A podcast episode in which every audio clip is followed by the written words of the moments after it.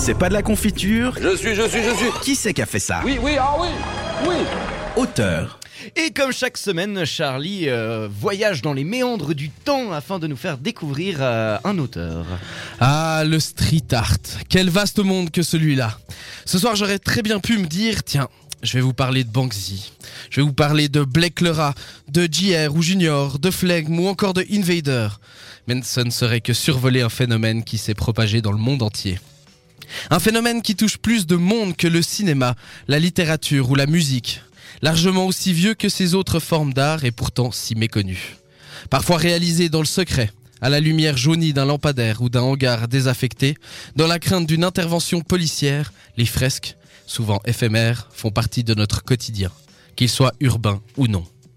Un art On se le demande. Tout du moins, l'évolution du phénomène nous permet d'y songer. En effet, de plus en plus de gens sont prêts à l'accepter comme une forme d'expression, et les artistes, appelons-les enfin comme il se doit, commencent à sortir de grands jours et à exposer dans les galeries.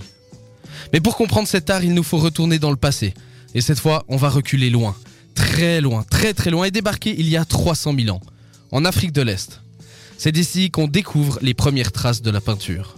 Utilisées par les hommes sur les hommes, c'est sans doute pour des rituels de chasse ou d'adoration qu'elles étaient utilisées. C'est là, donc, le début de la peinture. La première forme que l'on pourrait apparenter au street art, c'est le graffiti. Le plus ancien qu'on ait découvert à ce jour date d'il y a plus de 4000 ans. Il s'agit d'un nom, d'un homme et d'une référence à Dieu, qui aurait été gravé par des soldats sémites.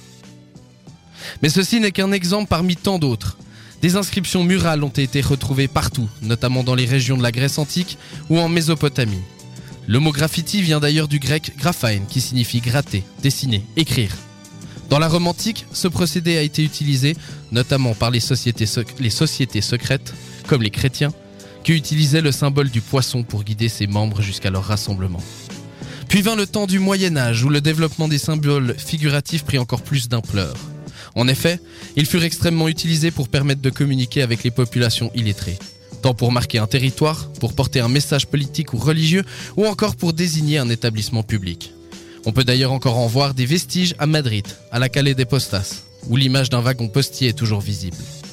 Malgré l'intervention de malgré pardon, l'invention de l'imprimerie ou le développement de l'alphabétisation, le graffiti restera dès lors un élément de communication prisé de tout temps. Seule son utilisation réelle changera un peu avec le temps, car il deviendra un moyen de communication politique et ou contestataire. Voilà donc les débuts du graffiti, mais nous ne sommes pas encore au street art en lui-même. Revenons donc à nos moutons et déplaçons-nous du côté de, de Philadelphie, décidément ce soir, aux États-Unis, dans les années 60, pour y découvrir le début de ce mouvement. Ce sont les activistes politiques qui peignaient leurs messages dans des fresques murales et des gangs qui marquaient leur territoire de cette façon. Puis vinrent des loups solitaires, du nom de Cornbread ou Cool Hurl, qui commencèrent à bomber leur nom à travers toute la ville. Un style qui se propagea jusqu'à New York, où le mouvement prit réellement de l'ampleur.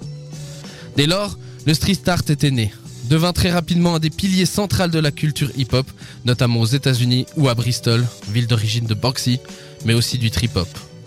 Le street art est remis au goût du jour depuis la crise des subprimes de 2008, puis le printemps arabe de 2011 a permis au phénomène de continuer son essor, notamment sur les murs de l'Afrique du Nord où l'on vit apparaître des pochoirs contestataires. Mais le street art ne se décline pas seulement sous la forme du graffiti comme on peut le voir sur les métros de New York. En effet, les œuvres de street art souvent ouvertement politiques ou qui communiquent sur la relation que l'on entretient avec notre environnement urbain ont plein d'autres formes d'expression. Vous connaissez sans doute Banksy, que j'ai déjà cité, un Britannique qui s'exprime à travers les pochoirs, une technique qui permet de reproduire plusieurs fois une image voulue. Il existe aussi les affiches, une pratique notamment mise en avant par les artistes Emma, une française fascinée par la physique des particules, ou Junior, JR, un parisien qui aime se décrire comme étant un photographeur.